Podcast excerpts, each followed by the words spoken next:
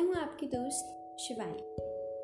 बहुत दिनों के बाद स्वागत है आपका एपिसोड में। आज मैं आपके साथ कुछ शेयर करना चाहती हूँ। और वो ये कि मेरी लाइफ में स्टोरीज़ का बहुत रोल रहा है। जब भी मैं लाइफ में डाउन होती हूँ तो फाइनली वो एक स्टोरी होती है जो मुझे लिफ्ट करती है। एंड सरप्राइजिंगली वो स्टोरी कहीं ना कहीं से मेरे पास पहुँच ही जाती है। जैसे कभी मैं वो स्टोरी किसी न्यूज़पेपर में पढ़ लेती हूँ, कभी किसी पॉडकास्ट में सुन लेती हूँ और मोटिवेट हो जाती हूँ। शायद इसीलिए मैंने पॉडकास्ट बनाने की सोची, क्योंकि जितना मुझे स्टोरी सुनना पसंद है, उतना ही सुनाना भी पसंद है।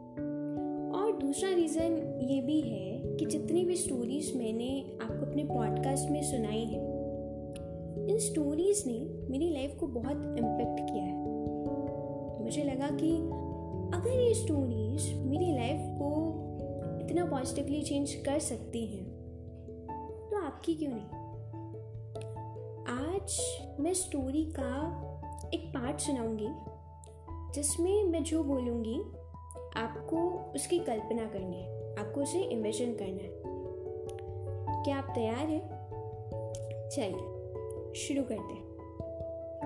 कल्पना कीजिए कि आप एक किसान हो और आपको 400 किलो गेहूँ को बाज़ार में बेचना है। जिसे आपने विभिन्न छोटी छोटी बोरियों में भरकर आप बाज़ार की तरफ़ ले जा रहे हैं। लेकिन रास्ते में कोई 10 किलो गेहूँ की गठरी चुराकर भागने लगता है।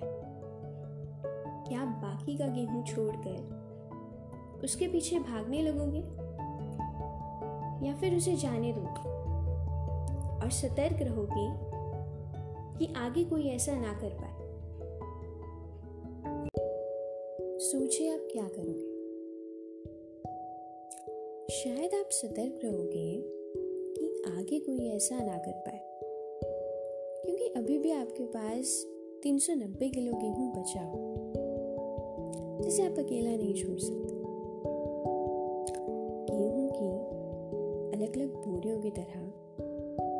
हमारी ज़िंदगी के भी अलग अलग चरण होते हैं। किसी एक चरण में से अगर कुछ पल खराब हो भी जाए तो भी बचे हुए पल हमारे पास ही रहते अब आपको तय करना उन कुछ खराब पलों के पीछे भागना चाहोगे, या जो बचे हुए पल हैं, उनकी रक्षा करना और उन्हें संभालना चाहोगे ज़िंदगी का कोई भी अनुभव ना उसका एक हिस्सा होता शायद वो अनुभव हमें कुछ सिखाने और मज़बूत बनाने के लिए आता है। तो इसलिए बीती बुरी यादों को भूल जाइए, अपने वर्तमान के पलों को संवारिए, ताकि आपका भविष्य बहुत सुंदर हो सके। Thank you so much for listening और हाँ अगर आपको लगे कि एपिसोड किसी के लिए हेल्पफुल हो सकता है तो शेयर कर दीजिए। उन्हें भी अच्छा लगेगा, और हाँ मुझे भी। तो मिलते हैं अगले एपिसोड में। Till then stay blessed and stay amazing